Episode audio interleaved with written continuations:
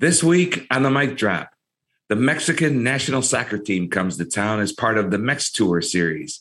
We hear all about it from international soccer marketing executive Pablo Zarate. He tells us the team is bringing all its stars as a World Cup warm up. Then we get to know Jeremy Lenaerts of the new Dallas Jackals of Major League Rugby. After hearing Jeremy take us inside the life of a pro rugby player, including what it means to be the team's engine room, that's actually a thing. I'm pretty sure you're going to want to see Jeremy and the Jackals play at Choctaw Stadium. Finally, we check in with Pedro Silva of Univision Dallas. We talk Mex Tour and World Cup. We discuss Martin Perez's resurgence with the Rangers, and he gives us a great YouTube recommendation. So let's drop the mic and let's go.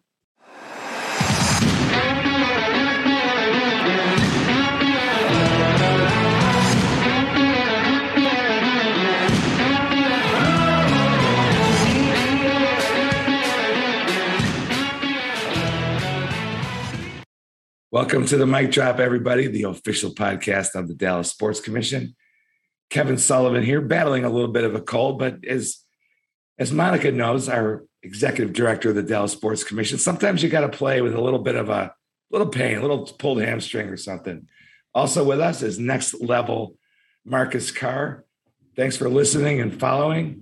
It's episode number 64, which is pretty pretty incredible when you think about it, Monica. Cowboys offensive lineman Tom Rafferty wore 64 during his 14 year NFL career, all with the Cowboys from 1976 to 1989. There's a lot of interesting tidbits about Tom Rafferty, one of which he's the only player to block for both Roger Staubach and Troy Aikman. And along with Too Tall Jones, are the only teammates shared by Staubach and Aikman. Uh, Rafferty and Herb Scott were the offensive linemen who threw the blocks that sprung Tony Dorsett on his infamous 99 yard run against the Vikings in 1983. Rafferty played at one time in 167 consecutive games. At the time, it was a Cowboys record. He played in 18 postseason games, two Super Bowls. he battled some uh, health issues in his post NFL career, a rare autoimmune disease. We hope he's doing okay.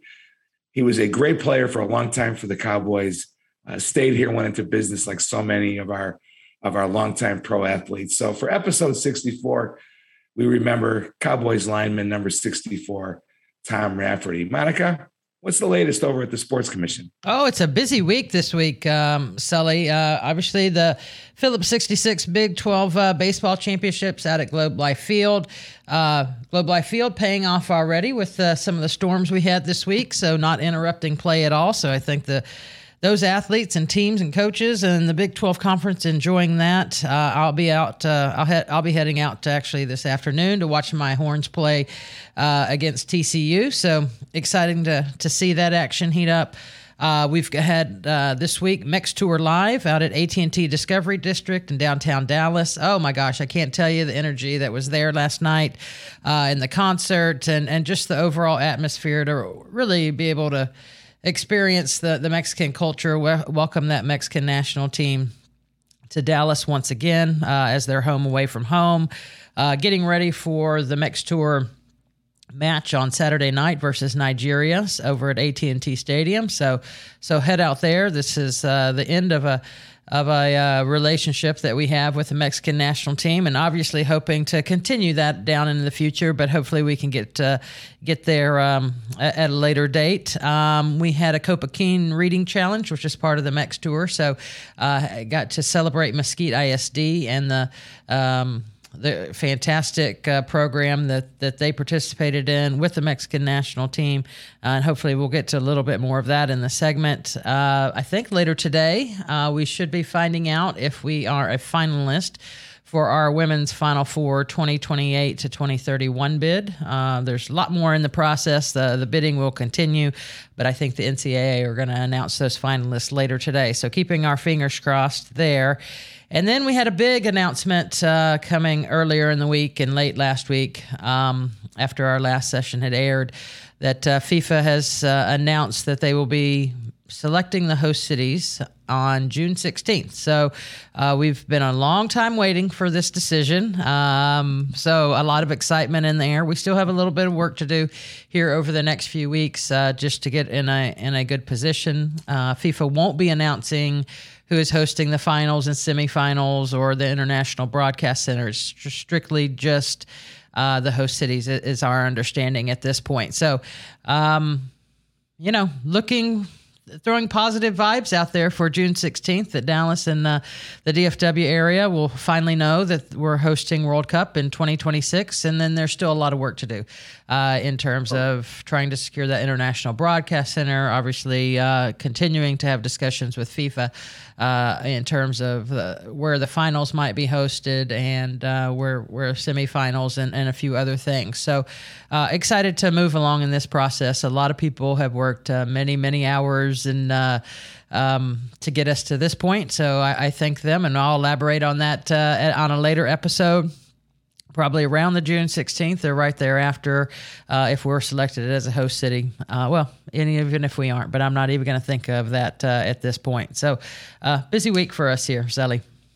Monica, as we all have June 16th now circled on our calendars, give our give our our listeners a little bit of a sense for how long you and your team at the Sports Commission have been working on this. When did you submit the bid? I know you worked on the bid for a long time before you submitted it. When did this work start? Well, I, I always say technically for this bid process, it, it started uh, July 2017. I, I received a phone call and uh, right before I think the July 4th holiday, I was leaving the office and I took a phone call that afternoon and um, John Kristick, who I had worked with in 2010 uh, when we were bidding on the 2018 and 2022 uh, World Cups that are, you know, we're in Russia and now Qatar, uh, asked, you know, just taking a pulse, what what do you think if uh, we were to put in another bid for the World Cup? And my response has been, I've been waiting seven years for your phone call.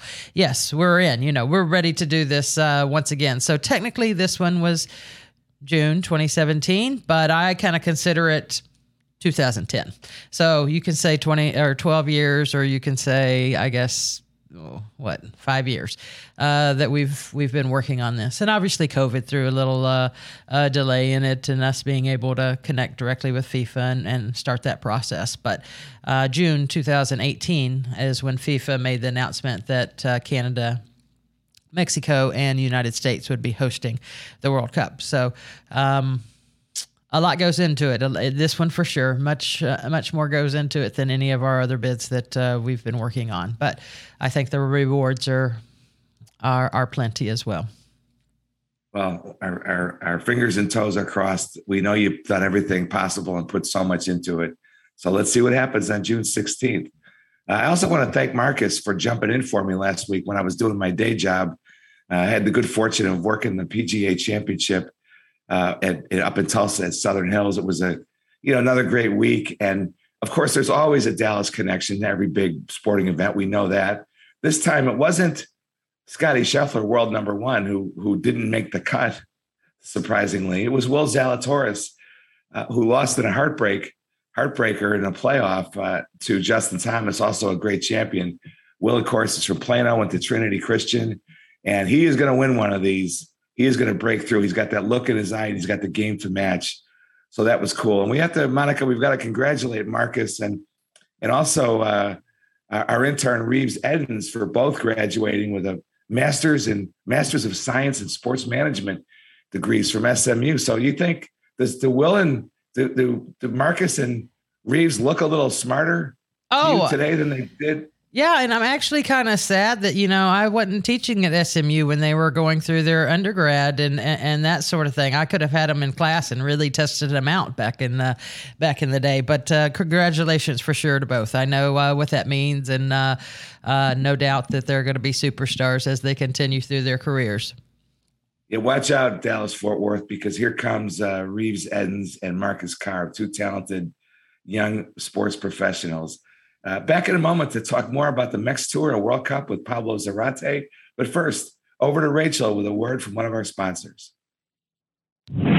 Dallas is known for its big wins when it comes to sporting events, whether it be Final Fours, Winter Classics, pro drafts, or even international soccer matches. Dallas sets the standard. And now it's time for our biggest win yet. We want the 2026 World Cup. The Dallas Sports Commission is working hard to bring the World Cup back to our great city, and we need your help. Head over to DallasWorldCup2026.com to sign the pledge to bring it back. Be sure to follow us on all social media at World Cup Dallas to stay up to date on all things 2026 World Cup.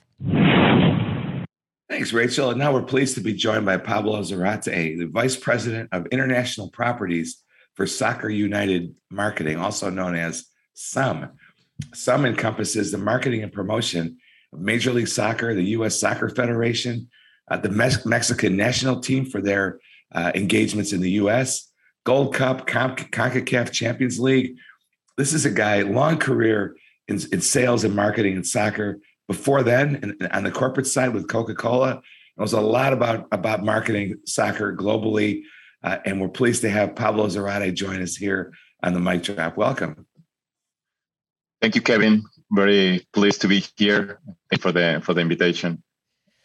Pablo, a big night last night over at the Mex Tour Live at AT&T Discovery District. Great to see you out uh, last night, and thank you for being such a great partner of ours at the Sports Commission and in, in, in, Dallas in the DFW area. So we're about to engage upon another uh, uh, Mex tour, and you know we're we're one of your stops, and you're rolling out out across the country as well. We're at AT&T Stadium on uh, Saturday, May 28th against Nigeria.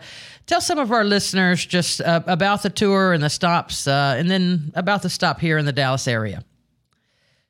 Absolutely. Good morning, Monica. It was very good to, to see you last last night. As, as you were saying, tremendous event that we had yesterday at AT&T Discovery District. A lot of energy, a lot of passionate yeah. fans just cheering and just combining soccer with culture, music. I think it was it was a great night. Uh, talking about specifically about the the match on on Saturday we expect to have a, a, huge crowd attending the, the match. I mean, obviously, there is a lot of excitement. There is a lot of momentum with the men's Mexican national team. There is in, in the runway to uh, the FIFA World Cup Qatar 2022. So this is one. Well, this will be the first uh, stop of the the summer. So this opens the a series of three games that the Mexican national three preparation games that the team is gonna gonna have. So we'll start, uh, as you were saying, on, on Saturday against Nigeria at AT&T Stadium. That is gonna be full of energy. We have a lot of um, momentum as well, and and just excitement the second match in that in that window that it's gonna be on June second against uh, Uruguay at uh, State Farm Stadium in Phoenix, Arizona, and then we'll conclude on um, June 5th at Soldier Field in Chicago against the national team of Ecuador. So two two World Cup uh, teams. Um, another one that was very close to uh, to, to qualify. It was a bit unfortunate for, for Nigeria. They have a tremendous squad, so we should expect a very, very competitive uh, match. They're coming with all their stars, so that's uh, something that we're very, very hoping to to see. And and again, it's the first test uh, in in the wrong way to to 2022. We'll see how the team performs. Well, I know that uh, I'm always excited when this event comes around each year because the passion and excitement of those Mexican national team fans is, is like no other. Uh, it's just an energy that en- encompasses AT&T Stadium, and you were exactly right when you talked about AT&T Discovery District last night. Uh, you know, I think this was always a goal of ours whenever uh, we were creating this uh, partnership, and um, hosting the Mexican national team and and tour on a on a four or five year basis now and wanting to really nail that concert series and, and a kind of a uh, just yeah experiencing the culture and music and and everything that goes along with it. And it was uh, it was fantastic event. So congratulations to your team on that. Um, uh, as you uh you know you a, a, long tour series, obviously for the Mexican national team. You have other properties uh, with some as well. How do you approach your potential sponsors or commercial partnerships? Uh, you know, what is your sales pitch as you're kind of out there uh, trying to get the your partnerships on, on board? Well, at, at, the end of the day, uh, this is a property that it's not new in, in the marketplace, right? We've been in partnership with the Mexican Federation for almost two decades. And we recently announced that we're going to extend uh, our deal for another six years. So we'll go all the way to 2028. So you think about it by the end of this. Uh, of this partnership, it's going to be about three decades, right? There's a lot going on, like a lot of work that has been uh, put into into this, and we have, uh, like, if you think where this um, this started, it was just um, random games that were played in, in different cities were probably going to one or two markets. Now it's it's a national tour. It's a property that is not just about the the men's uh, national team. We're including now the the women's that it's we're going to start touring with the the mm-hmm. women's as, as as well. So it's it's a lot that that has has gone. We're really shifting from from five games that we're playing in, in average every every year. We're trying to position the the the Mexican national team as a 365 uh, property. This is something that you were saying about the passion of the, the fans. These these fans really care about their team. It doesn't matter if it's the, the youth squad, if it's the women's, if it's the men's. Like they really want to engage every single time. They're very active on, on social media. It's the number one national team follow on, on, on social media across all, all platforms. So that tells you about the, the scale that, that it has in, in just you know, specifically about the, the US. There is more than 60 million fans here in the in the US, according to the last study that we did with Equation Research back in, in 2020. So we really present uh, to, to partners this as the premier uh, Hispanic uh, Hispanic property by far, but also like I, I will put it uh, among the top um, sport properties in, in the US, right? If you think about it, like especially with the, the men's team, the, the ability that it has to when we go on tour to different cities, like for example, in this window that I was mentioning, we're gonna have games, three games in three uh, big NFL buildings, and those are gonna be sold out. That tells you about the, the power of, of city property. So I think brands recognize that, especially like they are also avid that they are hungry to connect with with our audience that is is becoming more and more relevant as the demographics uh, continue to change here in, in north america well, Sully, I think I heard Pablo say there's another bid opportunity here with the women's uh, Mexican women's national team coming to Dallas. So I'm going to have I to get on that. him. I'm going to see him uh, later this week. So uh, Pablo, that'll be a topic of conversation for sure. I I start salivating when I hear stuff like that. So uh, just be prepared. Um, so uh, as you look ahead uh, to the 2022 World Cup in Qatar taking place in November and December this time you know, Mexican national team has has um, has continued to grow and progress. Um, what are, might be your projections for what could happen over in, in Qatar? I feel like they have a good shot.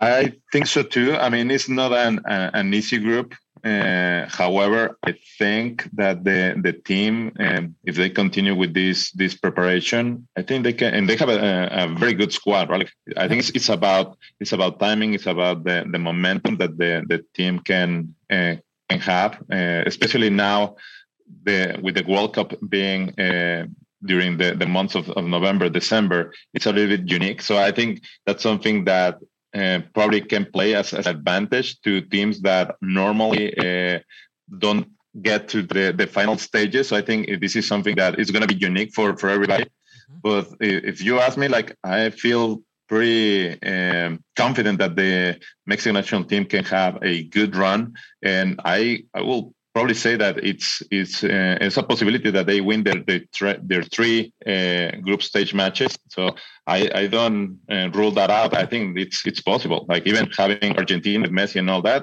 doesn't matter. I mean, uh, you you might remember they they play uh, not long ago at AT&T Stadium. It was a two-two with with Messi on the on the pitch as well. So this thing can, can happen again. And Mexico was very close to to win that that match. I mean, they were tied in the very last last minute. So again, it can be one of those games.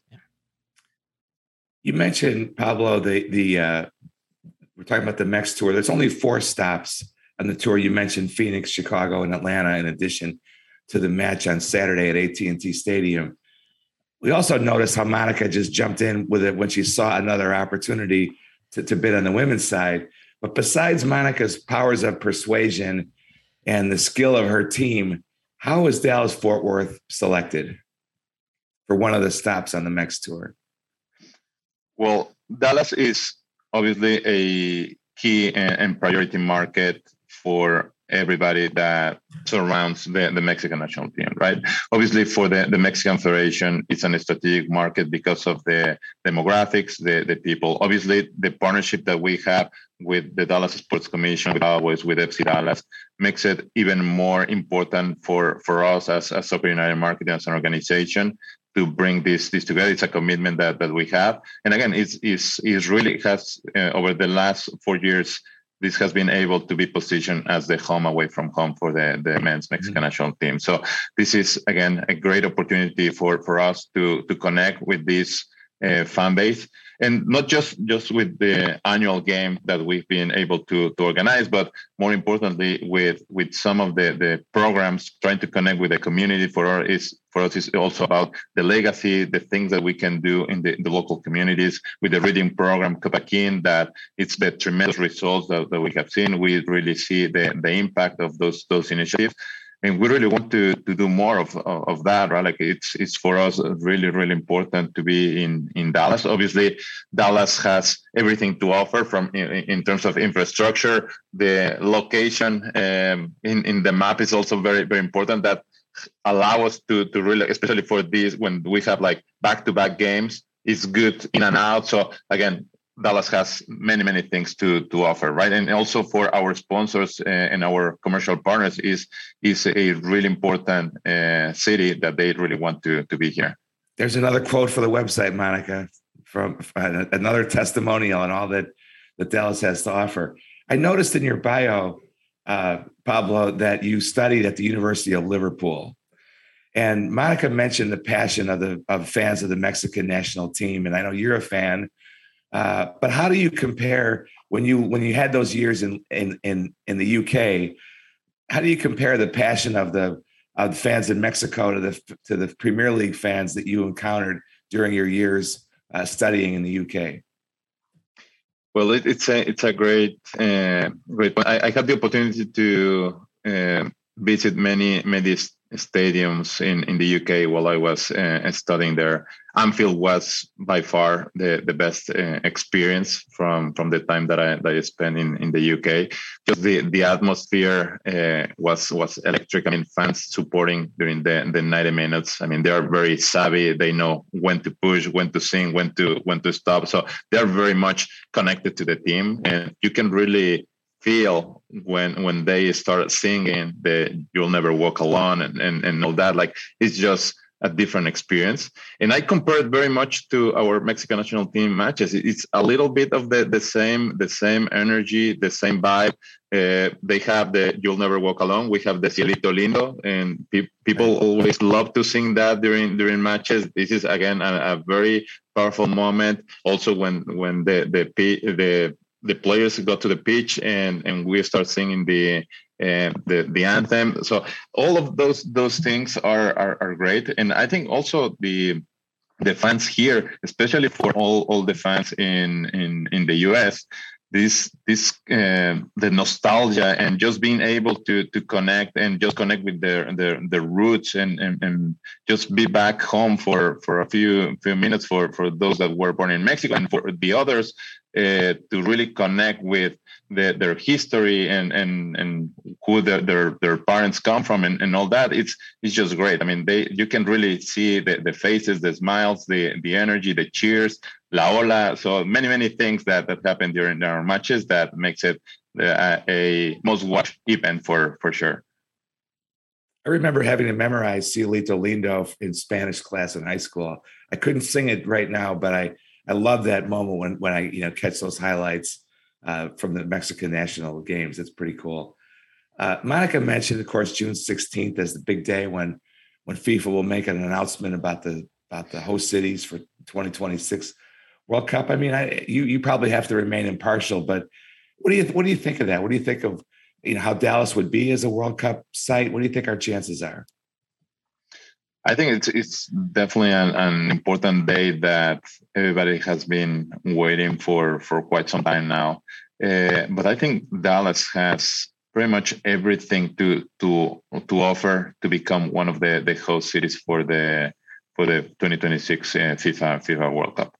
Do you compare to like from again going back to infrastructure uh, location all these different things that are very important for the decision process is is is just i think dallas is in a, in, in a great position to to become one of those those cities right? And and i think the this partnership I, think also it's a good testament it's a good example of things how can things uh, get get done uh, in in Dallas. I think this is this is definitely a, a soccer city. Uh, we see it with the Mexican national team, but also with FC Dallas, and and I think it's it has many things to to offer, right? Like you have like all the the access points and, and, it's easy to get in and out to, to move from from this city to, to another. So for for fans i think that's something that it's going to be very important the ability to travel from one city to to another. And i think dallas in that sense is very well well positioned. And again going back to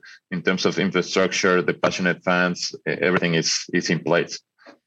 So pablo before we let you out of here um, i wanted to uh, kind of expand on on World Cup a little bit, but mainly I want to know your thoughts on. We know the the benefits of you know the economic de- development and economic impact of what a World Cup could do. We know the kind of international exposure of being in a spotlight. Um, especially if we were to get the international broadcast center or a final or semifinal, that sort of thing. It kind of sets you up on a on another level. But what do you think would be most surprising uh, to our to our community, to, to the residents and locals that are here, of what to expect from a World Cup if we were were to host it. Because it's, I mean, we've hosted Super Bowls, we've hosted NBA uh, All Star games, and and uh, NCAA men's Final Fours and that sort of thing. But what do you think might be the most surprising of uh, what they're not in, expecting or envisioning? I will say that there is nothing comparable in terms of sporting events to, to the World Cup. So I had had the opportunity to be in in South Africa, Brazil, Russia. Most recently, I was in in Qatar.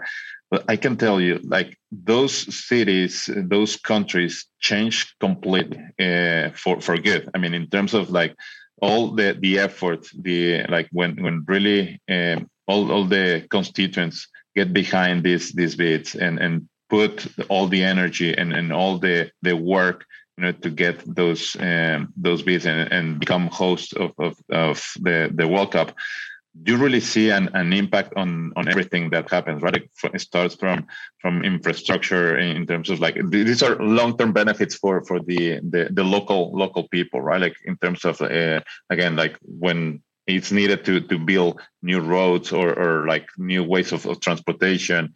Uh, also, in terms of the, the the the factor of the X factor of just making people proud of, of their city and, and just supportive of, of that like they want to to really show their, their best their best face and, and stuff like that so that brings a very positive energy just creates some some momentum that it's again something very very important for for those those cities that are in in, in contention so again in, in this case uh, i think that dallas can can really evolve for for for for best for best because I mean right now it's very well positioned, but the the the World Cup when when comes here to to to that I think it's gonna gonna change for for good many many many things.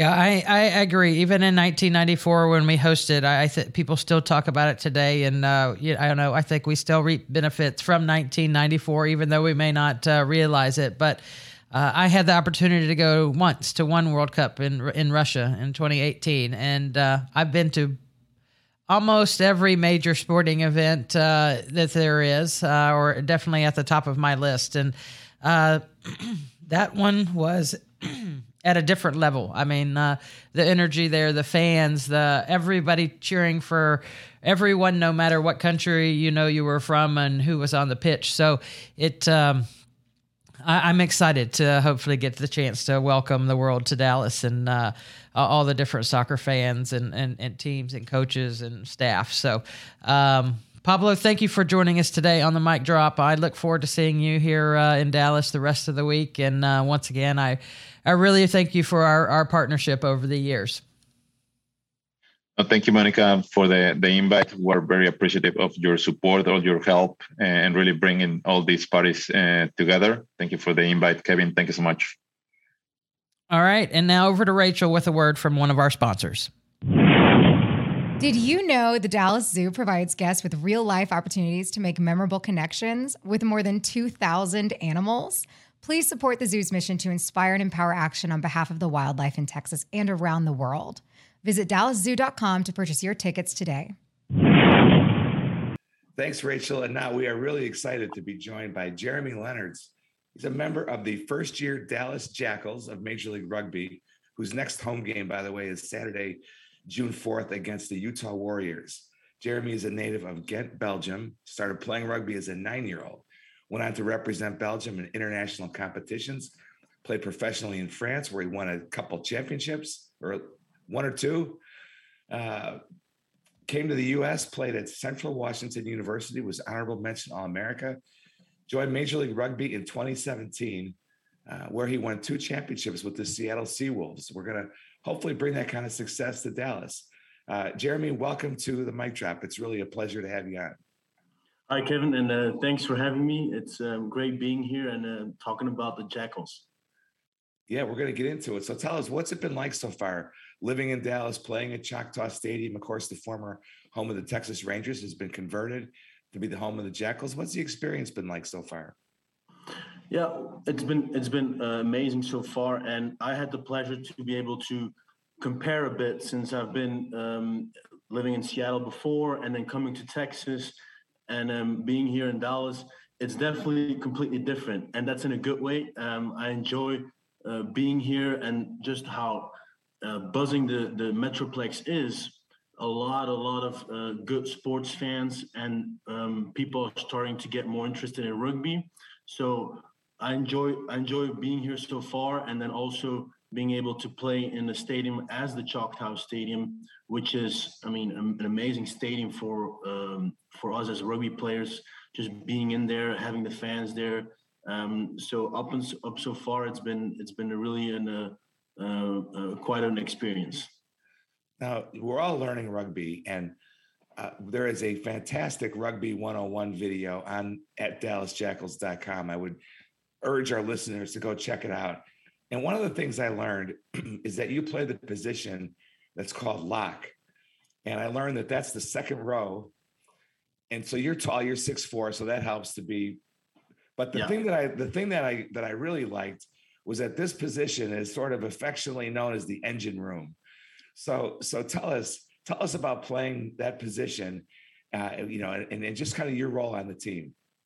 Well, Indeed, um, it's called the engine room, um, and it, that's because whenever you're a lock or a second rower, you basically um, you whenever there's a scrum, which is um, eight people that push against other eight people of the other team, and the ball gets rolled in the middle, and you're trying to push each other away, trying to get the ball back. So you, as a second rower, I'm basically in the um, behind the front row, the first row, and then there is a guy behind me as well, the eight man. So you're in between two rows basically, and you're pushing, trying to push, put all your weight through, pushing each other over. So you're kind of a little bit compressed in between uh, two different people, but you you have to generate a lot of power, and you have to be able to um, to transfer that power uh, in the scrum. So that's kind of why it's called the engine room. Also, as a lock, you um, you do a lot of uh, I would say like the a lot of contact. Uh, you run a lot with the ball. You kind of a little bit um, cleaning the ball whenever whenever there's a ruck. So a lot of I would say more like the physical stuff. Then you have other people um, on the team that are more like faster, um, fast-paced guys. So there's a, a, great variety of different types of athletes, and my position is um, is indeed called a little bit more the engine room, just because of that physicality that you need to have as um, as a player in that position. Now you mentioned the height as well, six four, and um, there's definitely there's there's people that are taller than me on the team, but um, I'm probably one of the taller guys on the team, and that's because when you're a lock, there is um, one of the reset plays, and whenever the the ball gets um, gets outside, so whenever there's like um, when the ball gets uh, kicked outside or everything, and there's a reset play, there's a line out, and in the line out, um, when people first time see it as a as as American people, American fans see it, it's when you throw your teammate up in the air almost kind of like a cheerleader move. I mean, when you see it, and you trying to compete for the ball up in the air. So that's why the height in my position is something very uh, a big advantage. So, give our listeners, Jeremy, a sense of what a typical week is like in terms of training. Is you know. Uh, practices, weight room. What what does a typical week look like for, for the gym? Yes, definitely, definitely. So a typical week will will be Monday, Tuesday, Thursday and Friday practice. Wednesday is our recovery day um, because most games are on a Saturday, Saturday evening. And then Monday, we'll come in early. Um, we'll get together with the guys. We'll make sure that um, you you have a good breakfast and everything before that. You make sure you're fueled up. You get some mobility stuff done. There'll be probably like analysis, a video analysis of how the game went on the weekend. You start reflecting on that. What can you do better individually, but also as a team? So a lot of team meetings, and eventually we split up in two different um, in two different specialty teams. I would call them, which is the forwards and the backs, and you start working on individual skills. Then we'll turn into um, the gym. So one group goes into the gym, do some strength and conditioning work because it's one of the bigger parts of rugby, making sure that you are well prepared physically because it is an intense contact sport and you got to make sure that like your body uh, can handle those um, those contacts. So we'll be in the gym quite a quite a bit at least like three times a week um, and then we'll do a group session later on um, after our little break where we fuel up and so on. So i would say we'll be done about like 2 p.m something like that which doesn't mean that in the afternoon you can work on some individual skills, go over some of the um, your personal video replays, and trying to get better as a as an individual to add to the team. And then that kind of goes on building throughout the week. And by Friday, it's a little bit less intensive because obviously we have a game on Saturday, but it's still switched on in the mind. So, Jeremy, we had Jackals president and Scott Sanju on uh, before the season started, and he talked a lot about the long range plans to win over our local sports fans here, you know, those that might not be as familiar with rugby. Uh, what can you tell our, our, general sports fans about why they should come out to a, to a game and get to know the Dallas Jackals and, and rugby as a sport? Yes. So, if you've never seen um, a, a rugby game before, it's very continuous, fast pace sport. It's also a lot of contact, which um, a lot of sports fans uh, tend to find exciting, um, as football is also very, uh, very uh, popular here. Um, also, we don't wear any pads, um, which makes it maybe even more exciting. Although that we also um, make sure that we we're very safe with tackling and stuff like that. But so it's a lot of fast-paced action. There's not a lot of stop stoppages. So we'll have like maybe like two minutes game continues going on going on and you also play attack and defense at the same time. So whenever you turn over the ball you just keep on playing keep on playing. There's not like a stoppage and there's another team or another part of the team that comes in. So i think that's very exciting to see. Um, and then yeah it, it just it just there's a lot of different a wide variety of athletes like i said. So there will be people that are very fast and maybe um, there will be people that are a little bit uh, less fast but like very physical. So with that wide variety of, of, of, of, players on a team it's actually exciting to watch. All right jeremy uh, between your college and major league rugby experience you've been in the us for a number of years now. Are we making any progress as a rugby uh, nation Yes, I mean, I had the uh, advantage as a rugby player to when I arrived into the states to be comparing between uh, college rugby and then eventually professional rugby. So when I first arrived, I noticed that there's a lot of great facilities to produce uh, uh, rugby players here in the state. That's number one. And year by year, the universities here are accepting more and more rugby into their programs. They're making it a varsity rugby uh, sport. They're getting more funding.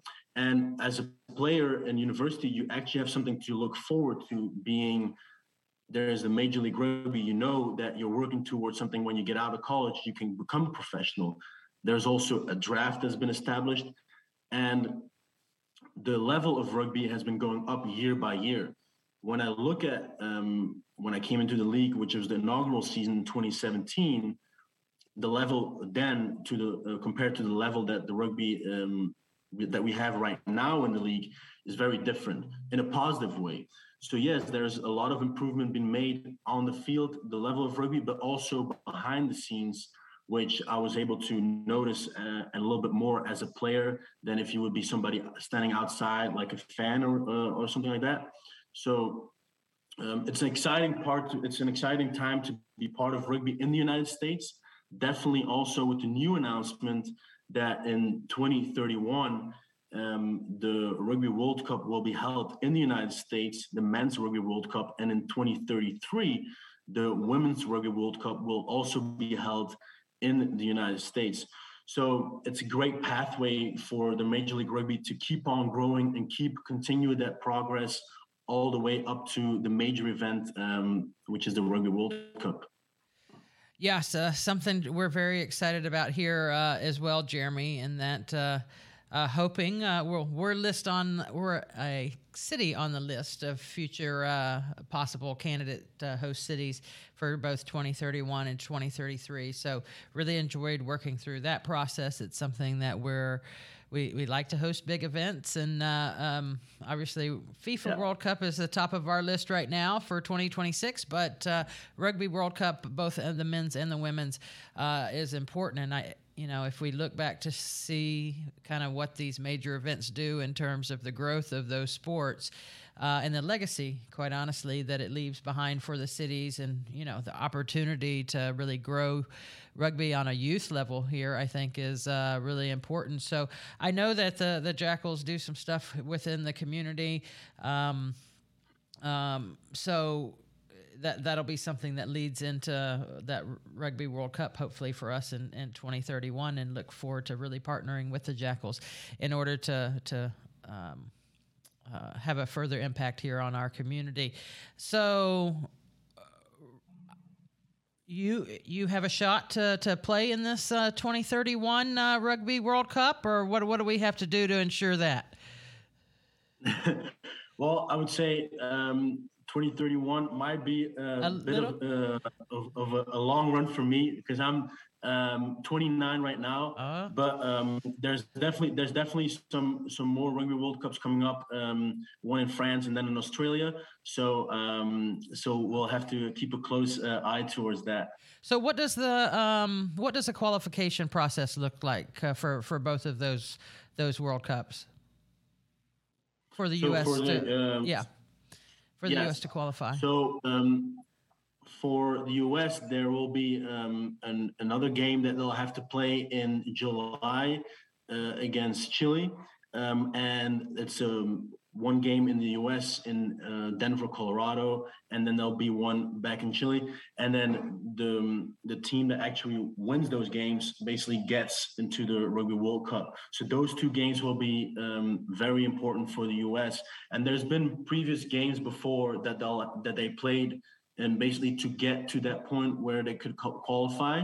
Um, so those two games will be uh, close to watch for uh, for fans of the national rugby team, uh, the U.S. Eagles, they're called. Um, and if they do win those games, they'll get to go to the Rugby World Cup in uh, France. Well, Jeremy, it's been a uh, been a blast having you on and learning about rugby. Uh, fans need to go to jackals.com, dallasjackals.com to check out tickets for the next home game, which is Saturday, June 4th against the Utah Warriors. We got to take them down, Jeremy. Before we let you go, though, I want to give a shout out to our local rugby clubs, the community here. We have a strong community in Dallas Fort Worth. I know the Dallas Harlequins go way back to the early 70s. They've been strong. Uh, my son Frank played rugby in high school, and in the summer, uh, got to train. Even though he was way smaller and younger, got to train with uh, uh the Dallas uh, RFC club over at Lake Highlands Park, and they were great to him. Gave him a jersey at the end of a couple of weeks of training with them. So, so we're pulling for the Jackals. But have you felt the support of the local? We do have a pretty good heritage in Dallas uh, with, with rugby clubs. Have you have you gotten the chance to see see them or interact with them at all in the community?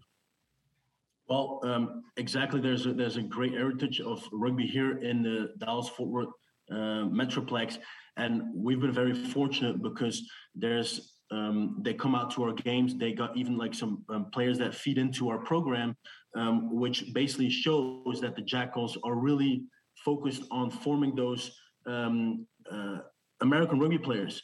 Um, it's it's it's a big part of the strategy, and we've been able to interact with um, the teams here, the local teams here, and they've been a great support towards the success of this organization. So yes.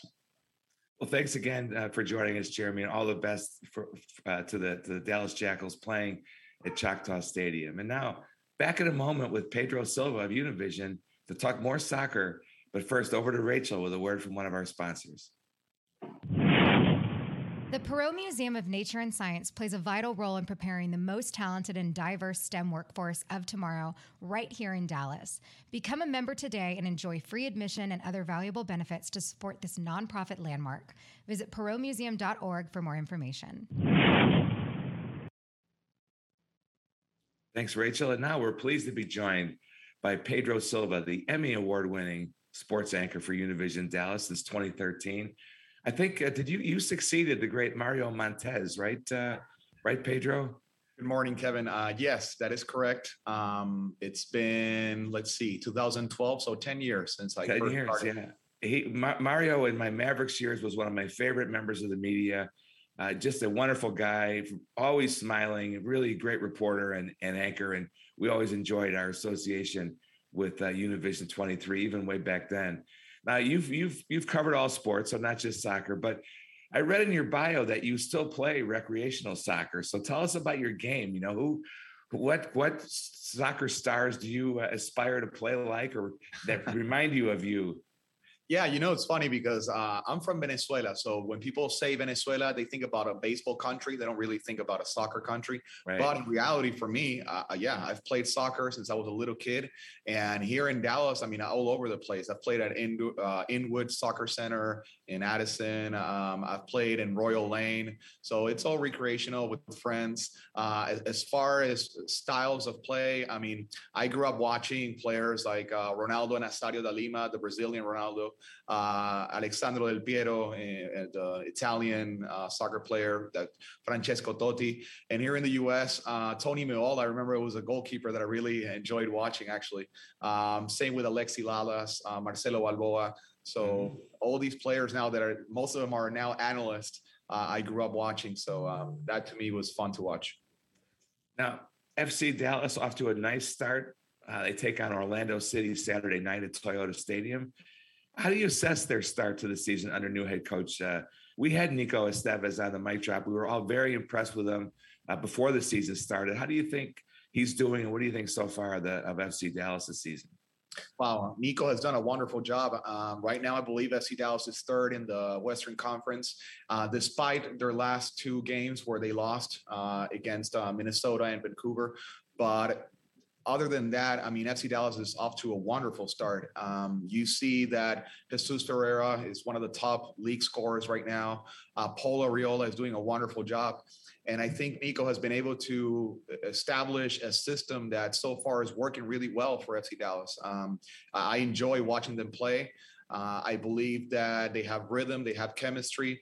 And again, one of the keys is, goal scoring. That that was a problem last year where they were trying to find a number nine, uh, and I think Jesus is doing a wonderful job. And you can tell that Nico, being with the U.S. Soccer Federation and now uh, a coach for FC Dallas, you, he's been able to uh, kind of pass along the message for the players, and, and I think they're getting it. So it's wonderful. So Pedro, big uh, big soccer week uh, here in Dallas uh, over at AT and T Stadium um, this weekend. Uh, start of the the Mex Tour for 2022 as Mexico heads into preparation for the World Cup in Qatar. In Qatar, what do you see from uh, the Mexican national team, or what are you anticipating to possibly see on Saturday? Yeah, uh, big game, like you said, uh, at AT&T Stadium, um, Mexico, Nigeria, one of the first preparation games for uh, Tata Martino uh, leading up to the World Cup. And I, I think it should be an interesting test. Uh, despite Nigeria being historically a really great team, they were not able to make it to the World Cup this year. So we'll see uh, what they can bring to the table. I think on paper, it should be a winnable game for Mexico. And um, I really want to see what uh, what they can bring. Um, they basically brought their A squad. We saw yesterday some of it uh, in, in, the event at AT&T District uh, with Memo Ochoa, uh, with Raul Jimenez, uh, Tecatito Corona. Uh, the only player that couldn't make it, I believe, out of the stars is uh, Chucky Lozano, and he basically going to make the trip since he's injured.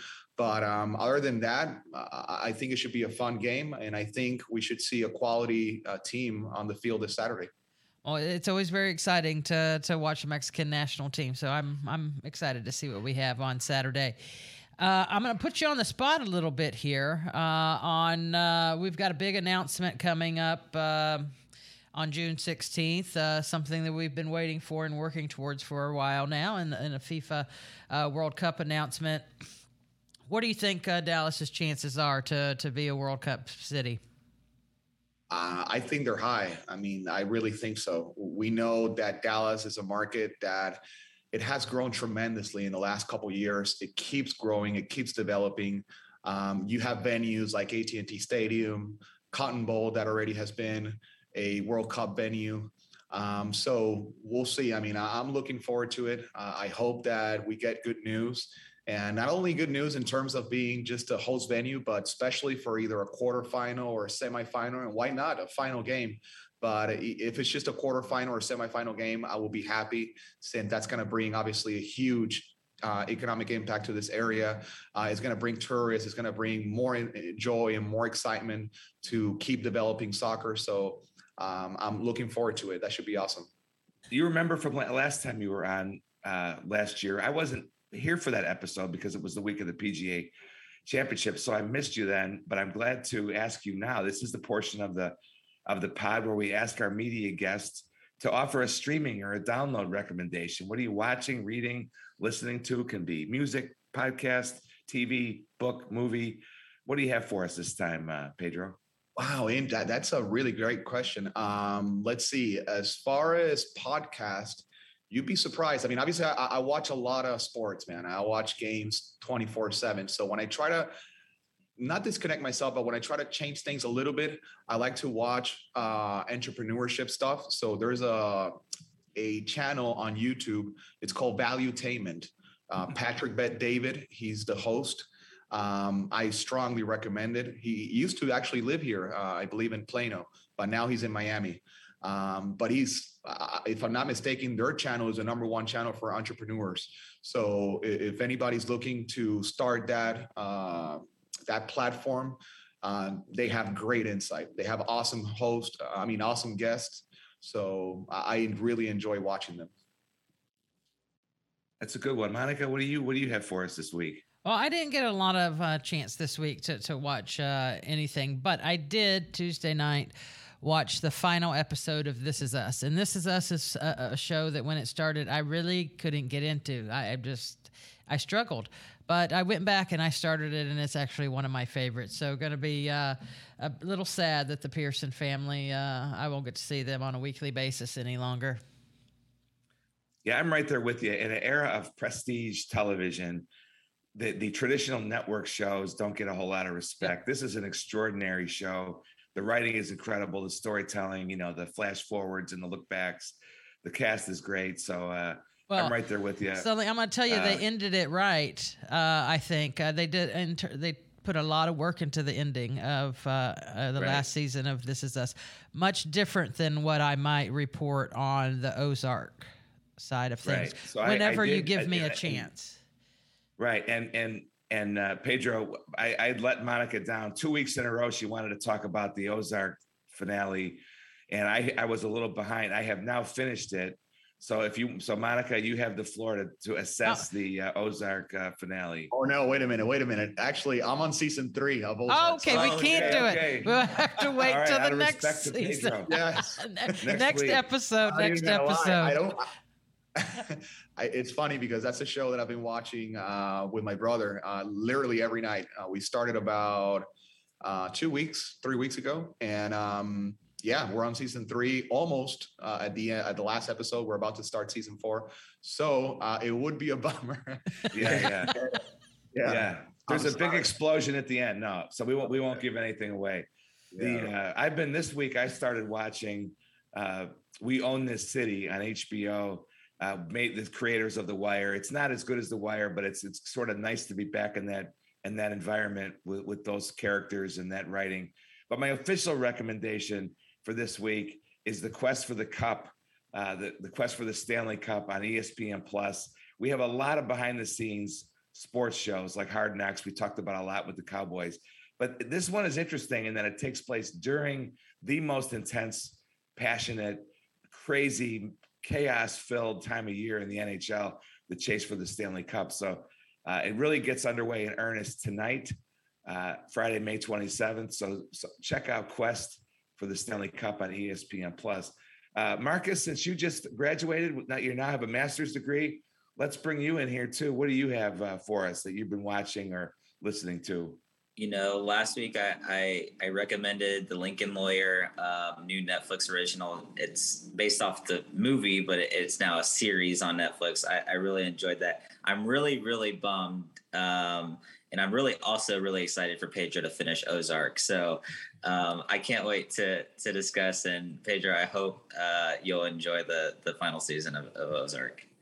Looking forward to it, man. Uh, I mean, these actors. I mean, uh, Wendy and Marty Byrde. I mean, they. I mean, they. It's just amazing. It's fantastic. So, yeah, I'm looking forward to it. So, um, yeah, uh, I unfortunately I don't want to get any spoilers just yet. So, yeah, sorry about that. Now we, uh, you mentioned being from Venezuela. Of course, you know Rangers fans immediately think of uh, Rougned Odor and Elvis Andrus, Uh, Miguel Cabrera, obviously, I guess you would say he's the best player to come out of Venezuela with 3,000 hits and 500 homers, one of only seven people to do that. The triple uh, crown in baseball, yeah. Yeah, the uh, yeah triple crown winner. Uh, I grew up, you know, as a Chicago White Sox fan, and so for us, what I knew about Venezuela was Chico Carrasquel, Luis Aparicio, and Ozzie Guillen. We had this this strain. Now Carrasquel was before my time, but I knew that's what Venezuela meant to me was shortstops to the to the White Sox. But what a, just say a word about the the sports heritage of your of your home country because it really is. Greivis Vasquez played in the NBA. There've been a couple other NBA players. Uh, it really is a remarkable uh, sports heritage that goes beyond baseball. Oh man, Kevin. I mean, actually, you just brought up a name, uh, Chico Carrasquel. There's a stadium named after him in Venezuela. Uh, so uh, yeah, it, it, we're such a baseball country, and um, soccer has started to taken over in the last uh, five years, but still, obviously, baseball. You know, you you mentioned Miguel Cabrera. We have Jose Altuve, even though he plays for the Astros. That's a bummer, but. Yeah. Um, but then again, as a matter of fact, uh, there's one player right now in the Rangers, Martin Perez. Uh, he's having a Cy Young season, as a matter of fact. His uh, ERA it's under two. He's like 1.6, I believe. Uh, he just did a shutout against the Astros uh, the other night uh, over the weekend. So for people watching the Rangers baseball, uh, I would strongly uh, recommend watching him uh, pitch. If you want to go to a game in Arlington, he's having a, an amazing season. But uh, yeah, going back to your question, I mean, it's just great. I mean, growing up in that, sorry, in that type of environment where uh, you know you go to a stadium, and in this case, it's baseball, and people live it. It's breathing colors, such as soccer here or football. So um, it's wonderful. I really enjoyed uh, growing up in Venezuela and, and, having the ability to watch a lot of these players. I watched Bobby Abreu when he was playing in Venezuela. Uh, I get to watch a little bit of Omar Vizquel when he was on his later years. So um, it's great. It's wonderful to see how much they appreciate it here in Major League Baseball and some of them in Cooperstown. A good tip on on Martin Perez. He's he's fulfilling the promise the Rangers had for him in the the you know the first go round. So so uh, it's great to have you on and great to visit with you, Pedro. Thanks for for being with us this week. Uh, on behalf of Monica Paul, the Dallas Sports Commission, thanks to all of our guests. Thanks to the Mic Drop production team, Daniel Whitelaw Piscura, Angela Lang, Marcus Carr, Reeves Edens, all of Tony Fay PR. Thanks to Ren over at Vocal Media. And of course, our visionary and showrunner, Tony Fay. Until next time, thanks for listening, everybody.